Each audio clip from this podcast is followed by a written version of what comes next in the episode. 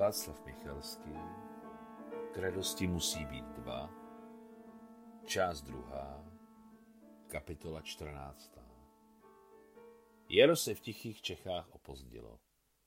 První březnové dny byly sichravé, s pronikavým, byť slabým, ale dostatečně protivným větrem. Vltava se rozvodnila a jen tak tak se držela v březích. Řeka se nesla po 16 oblouky Karlova mostu s takovým náporem, že voda nestačila plynule obtékat masivní opěrné pilíře postavené z pískovce již ve 14. století a vřela po jejich okrajích pěnovými krajkami. Smívalo se. Po celém dni studia Maria spěchla na doučování v bohaté židovské rodině z Ruska ke gymnazijní sextánce Idušce Neppelbaum s velkýma očima, jmenovkyni známého ruského fotografa, kterou vedla ve třech předmětech dějepisu, latině a francouzštině. Maria měla radost, že i dnes rodiče děvčete museli zaplatit najednou všechny hodiny za měsíc a ona přemýšlela o nastávajících výdajích. Kabát měla obnošený, lehoučký, jak by řekla jí máma, počitý větrem. Sukně, i když silná, na tom nebyla lépe. Blůzka z čínského hedvábí, kterou měla ještě z bizerty, měla obnošenou do takové míry, že vypadala na rozpadnutí a jediná cená věc na ní byly perlové knoflíky. Aby nezmrzla, kráčela Maria rychle po dlážděné uličce směrem ke slavnému Karlovu mostu. Kupovat plášť už nemá smysl. Brzy bude léto. Hlavně je koupit boty. Ty moje už dávno prosakují, ale nemá cenu je vyhazovat. A když si koupím nové, ty hledám do opravy a budu mít celé dva páry. Boty si musím koupit béžové v barvě mojí baretky a nejlépe lehonké, brzy bude vedro. Potřebovala bych koupit jak blůzku, tak sukni, ale zatím na to nemám. Zlatá iduška samozřejmě není hloupá, nicméně je to lenoch a bude s ní ještě spousta práce, až do samotného odjezdu. A to je dobře, budou penízky na cestu. Do podzimu musela Maria dokončit univerzitu a chystala se do Paříže. O, Paříž, všichni rusové, všichni naši tam jsou. Studium na univerzitě Mariu vůbec nezatěžovalo. Za prvé byla na něj kompletně připravena v námořním sboru v Bizertě a za druhé na Karlově univerzitě té doby pracovali vynikající a i velcí lektoři. Mezi nimi vynikající filozof Nikolaj Onufrievič Losky. Jak to řekl dnes na hodině? Intuice je vnímání předmětu v jeho nedotknutelné autentičnosti. Jako naprostá jedničkářka dostávala Maria stipendium jednoho z ruských emigrantských fondů, který ještě v té době docela aktivně pracoval. K tomu si ještě od prvního ročníku začala přivydělávat jako myčka nádobí v menze a ve třetím ročníku si ještě našla i doučování. Našla si okouzlující lenošku i dušku, okolo které rodiče tancovali od rána do večera, takže stěžovat by si bylo pro Mariu hřích a ona nechtěla hněvat Boha. V myčce nádobí, která byla prosáklá přepáleným tukem, nakýslými mokrými hadry a desítkami dalších nedobrých zápachů, bylo Marie s jejím perfektním čichem těžko ale vytrvala. V propařeném smradu, který ucítíte jen v myčce nádobí, si Maria, která oplachovala bezpočet talířů, vidliček, lžiček a sklenic napití, obvykle pro sebe zpívala něco ruského, jako třeba step a všude okolo step, cesta leží daleko. Zpívala a přemýšlela o své budoucnosti, o tom, že až zbohatne, zřídí stipendia pro Rusy, ale samozřejmě ne tak malá, která stačí sotva na chleba a vodu, ale asi tak třikrát větší. Stipendia je nutné zřídit, zároveň anonymně, tak, aby levá ruka nevěděla, co dělá pravá. Za zákrutou uličky se otevřel výhled na skupiny soch na Karlově mostě. V přicházejícím soumraku se Marie zdály jako živí lidé. Rozkoukala se Naštěstí se umělecká díla nepohnula.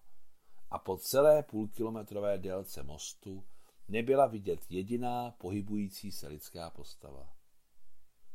Najednou se jí udělalo chladno pod žebry, před očima, jako by se jí myhnul temný kropenatý pruh.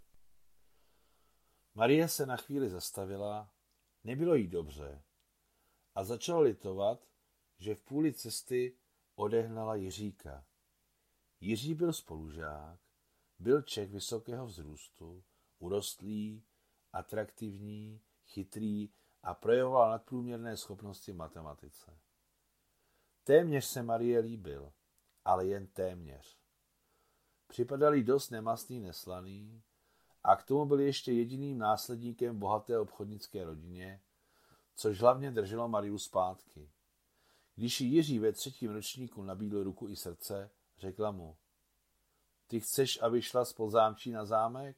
To se ti nepovede. Proč? Vždyť jsi hraběnka. To já jsem z podzámčí. Odkud víš, že jsem hraběnka? Zeptala se ho s utkylým pohledem Maria. Nikomu jsem to nezdělovala. Víš to dlouho? Viděl jsem to vždycky, zčervenal Jiří, jako by ho chytili z rukou v cizí peněžence. Promiň. A proč se omlouváš? Zmírnila se Maria. Ano, jsem hraběnka, ale k mému dnešnímu životu to nemá žádný vztah. Obecně řečeno, odmítla jeho ruku i srdce. Šlo jí to docela lehce, vždyť již jednou odmítla cizí miliony. To se stalo před rokem, ale Jiří se stejně nesmířil s odmítnutím. A nadále za ní chodil tvrdošíně na každém kroku a Marie ho občas odháněla, už když se blížil. Existovali i další zájemci. Vždyť na matfizu studovali především chlapci, ale i na celé univerzitě byla Maria známou figurou. Měla jak zájemce, tak loudili. Jak z řad studentů, tak mladých asistentů, i starší učitelé nebyli stranou, ale Maria dávala všem vale. Čest si chraň od mládí, říkávala jí milovaná maminka. A ona si chránila jak čest, tak nevinnost. Štítivě opovrhovala rozhovory, že vztah na zkoušku před svatbou je dobrá věc a že navázat milostný poměr mezi děvčetem a chlapcem je stejné jako vypít sklenici vody. Této teorii se říkalo teorie sklenice vody a procházela celou Evropou jako nákaza. Marie táhlo na 22. rok, ale nebála se být starou panou, jak se to někdy stává příliš vybíravým nevěstám. Jak říkala máma, jestli se naše Marusia rychle nevdá hodně mladá, bude dlouho čekat na svého prince na bílém koni. Tak se i stalo.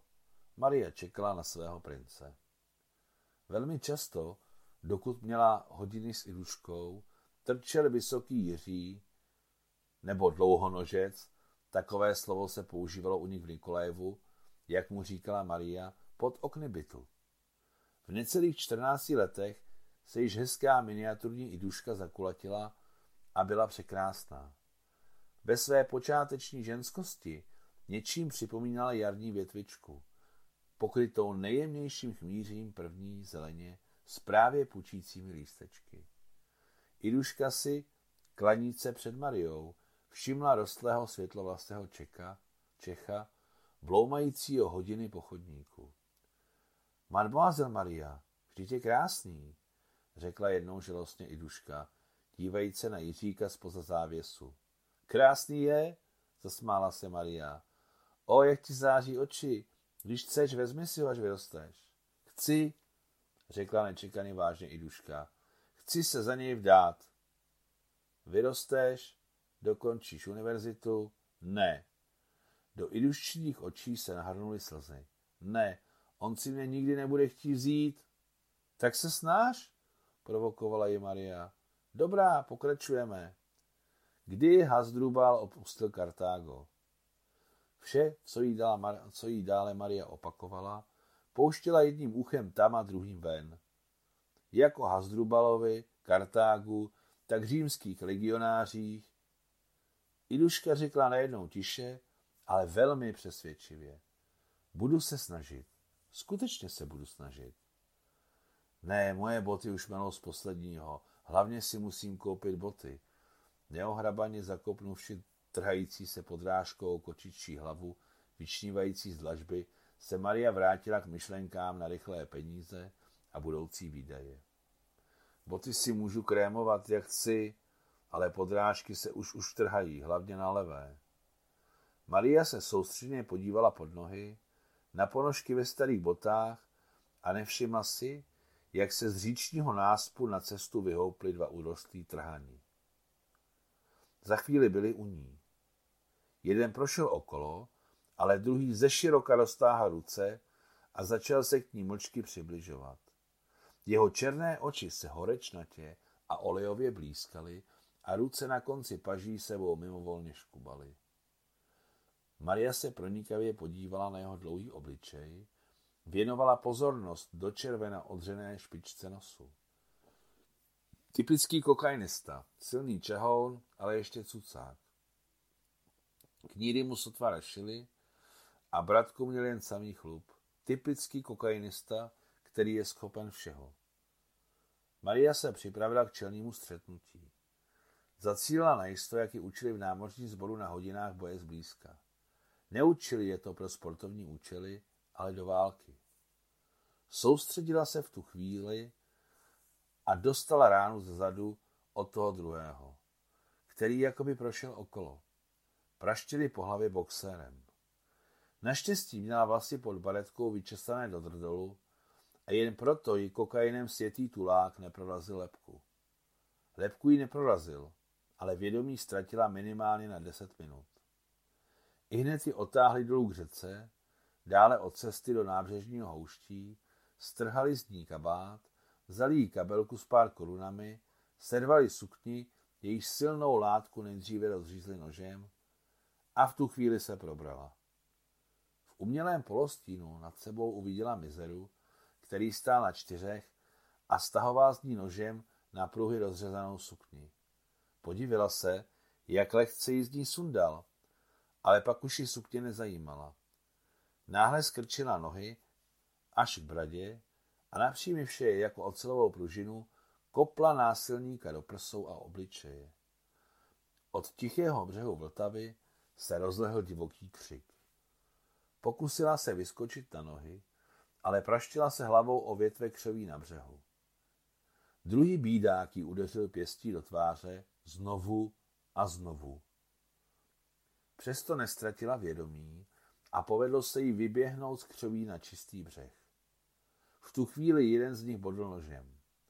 Upadla přímo na hranici vody, ale v tu sekundu nasvítilo oslepující světlo reflektoru, co se na břehu dělo. Bylo to světlo policejního hlídkového člunu, který k jejímu štěstí měl na poklidné Vltavě službu. Policisté slyšeli banditovo vytí a obrátili se ke břehu. Maria si zapamatovala na celý život, jak ti bídáci utíkali na břeh a přitom lámali keře, jak policisté na člunu pískali na poplach. Chtěla vykřiknout, ale neměla hlas. Reflektor náhle pohasl a ona se ocitla v úplné tmě. Až nyní Maria pocítila, jaký horce zvlhla, zvlhla blůzka na břiše. Ohmatala se a nebylo pochyb, že je to krev, hodně krve. Mariny nohy ležely ve vodě a ucítila, jak ji podemílá záda. Ještě malý kousek a řeka si ji vezme k sobě, jako nějaký pařez, co leží na břehu. V hlavě jí šumělo a před očima létaly ohnivé mušky, ale našla v sobě sílu stát na kolena. Člun byl někde blízko. Policisté společně nadávali, že reflektor přestal fungovat. Je ne, tobě nic nefunguje. Jak je teď najdeme? Možná utekl s nimi. To není on, ale ona. Viděl jsem rozpuštěné vlasy, vypni motor. Na člunu, vyp... na člunu vypnuli motor, z výfuku to zavanulo zápachem spálených plynů. Maria vždy si cítila něco podobného. Na hranici vědomí se blízkla zátoka v Bizertě a zápach výfukových plynů francouzského vojenského člunu, který doprovázel ruskou eskadru. Maria se s obtížemi vyplazila z vody e, na víceméně suché místo a z posledních sil se pokusila zavolat o pomoc, ale z hrudí vyšel jen suchý sten. Tam je, slyšíš? Přivaž nás. Tady to nejde, najedeme na mělčinu, vezmi si loďku. S těmito slovy Maria opět ztratila vědomí. A neslyšela, neviděla a necítila, jak ji zvedl odvážný český policista. Hlídka odvezla Mariu na nejbližší molo, tam si jí dostala neodkladné pomoci a odtud byla přemístěna do městské nemocnice pro chudé. Rána byla naštěstí povrchová.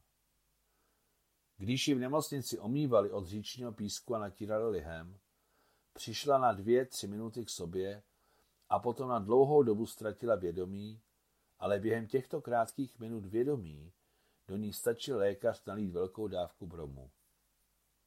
K polední příštího dne se Maria probudila. První, co pocítila, byl štiplavý zápach fenolu a těžké aroma uzavřené budovy, která byla naplněná těžce nemocnými.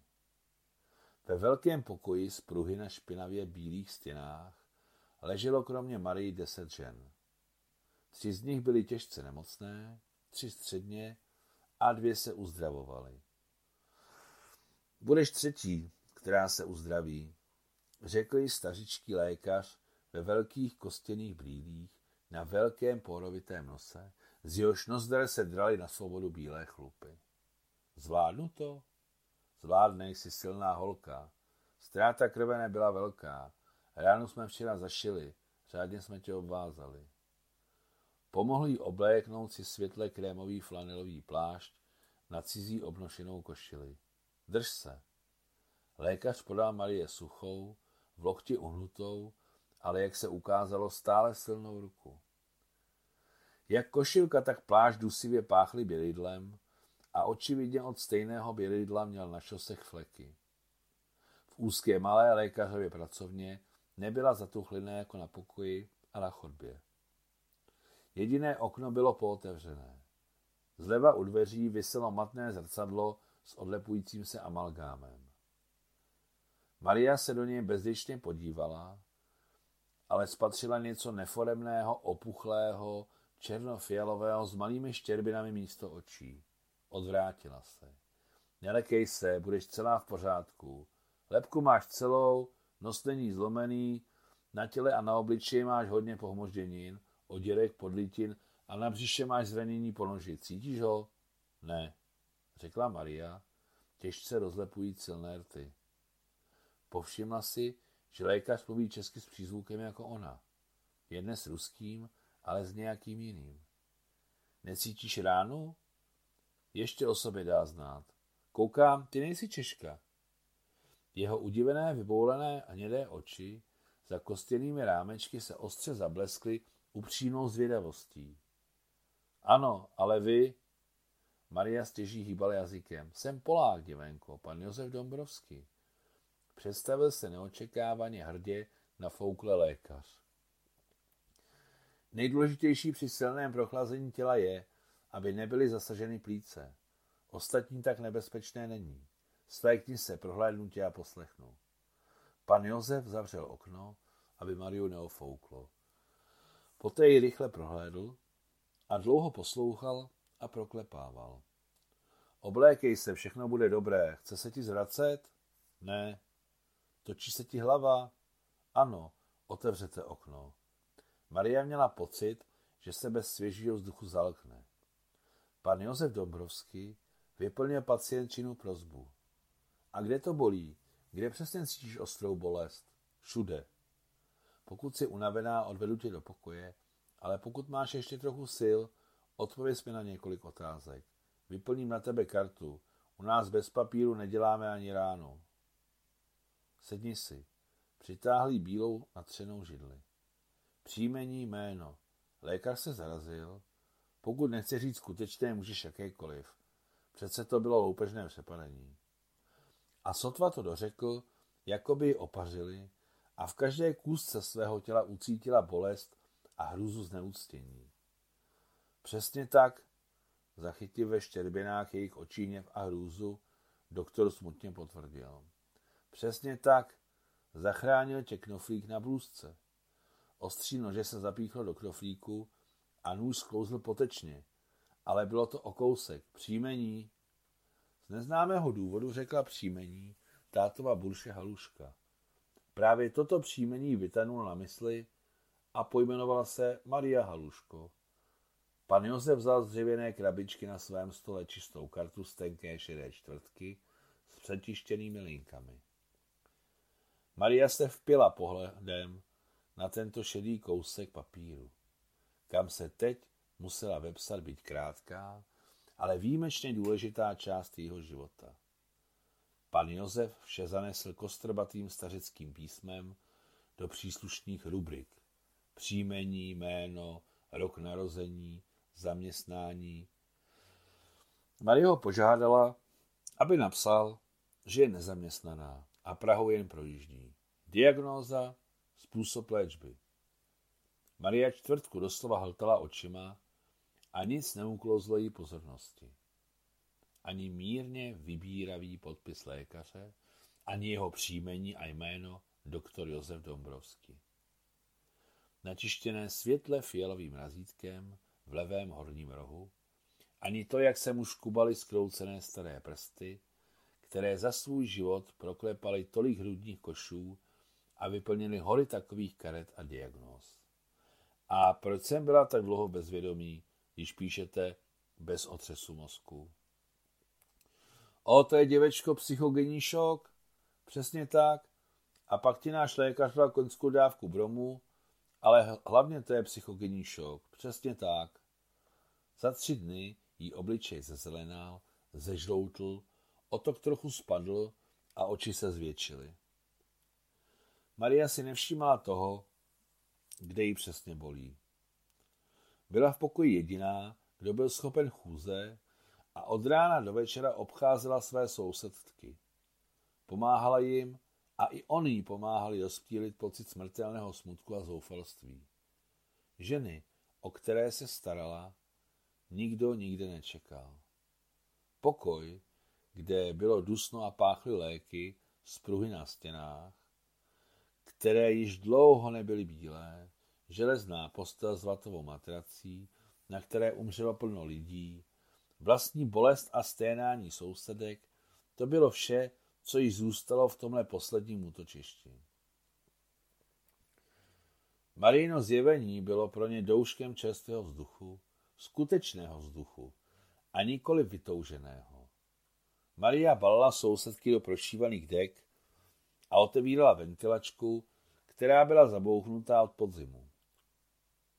Otevírala ji a pak zabírala a strádající ženy rozbalovala.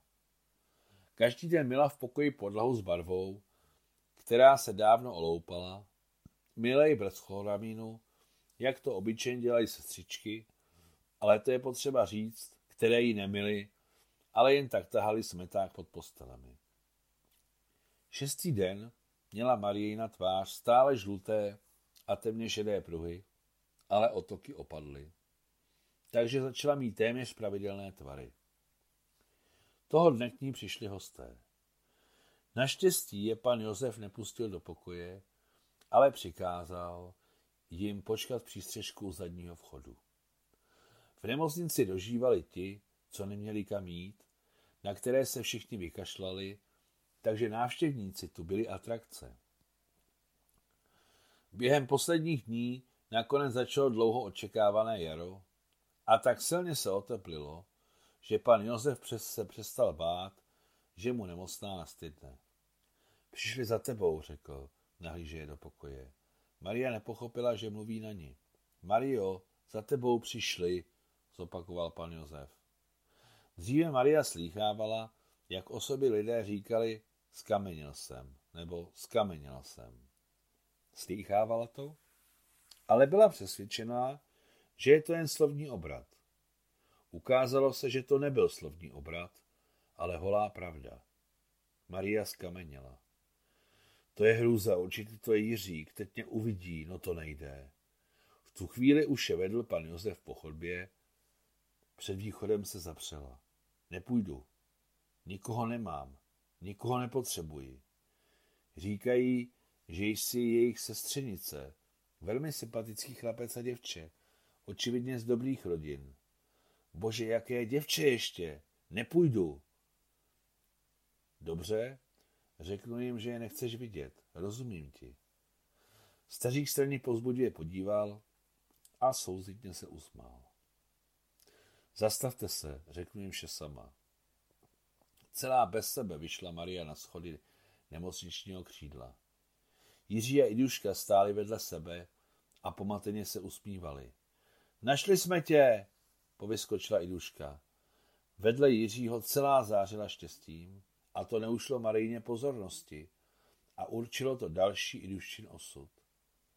Jiří mlčel. V té době už obešel všechny márnice, všechny pražské nemocnice a neměl už co říci, v každém případě v této chvíli. Jiří a Iduška se domnívali, že jsou žádanými hosty, že z nich bude mít radost. Ale Maria viděla jen to, jak Iduška září štěstím a k Jiřímu necítila nic jiného, kromě těžké trapnosti, že ji vidí tak zbědovanou. To všechno, dohromady vzato, v ní vyvolalo divnou reakci. Urazit je tak, aby se jí už nikdy nepřáli, aby si ji už nikdy nepřáli vidět. Nenávidím vás. Ven z mého, z mojí nemocnice. Ven. Nehezky, skřivivše již tak skroucený obličej, zakřičela Maria. Ven. A už se ke mně nikdy nepřibližujte. Nikdy. Skončila chroptící Maria. Jiříkova tvář se napěla a ústa pootevřela. Pochopil jen jedno, že Maria nežertuje a není to hysterie, ale její vůle. Má, má, se slzami v očích se pokoušela i duška říci Maria a dokonce vyrazila ke své učitelce, ale Jiří ji chytil za ruku a rychle ji vyvedl z nemocničního dvora. Bože, kdyby mohla plakat, jak by teď řvala, ale neměla slzy a v hrdle měla horký, suchý, dusivý knedlík. Ale věděla to nejdůležitější, že teď si Iduška vezme Jiříka a nechcou šťastný. Pan Josef jí dal brom. Hodně, extrémně hodně. Dotáhla se do pokoje, upadla na postel a usnula.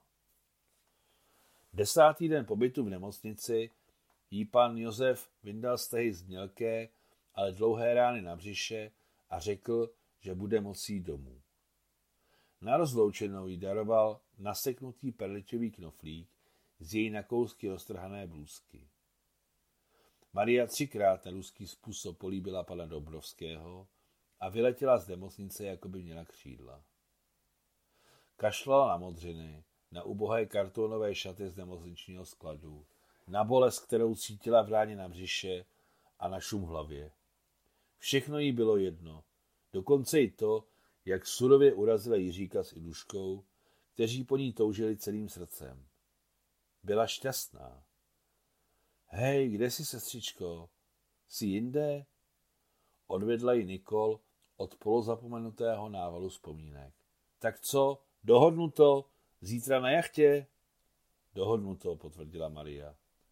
Ale na rtech jí stále těkal drobný úsměv, který se vůbec netýkal nadcházejícího výletu na jachtě, ani kamenných zdí jejich nového domu, ani azura Tuniského zálivu, který se ocitl bez větří, ani polorozvalených narudlých lázních římského imperátora Antonia Pia, kde se míhaly známé figurky Messie Pikára a jeho pomocníků Alího a Mahmuda. Konec 14. kapitoly.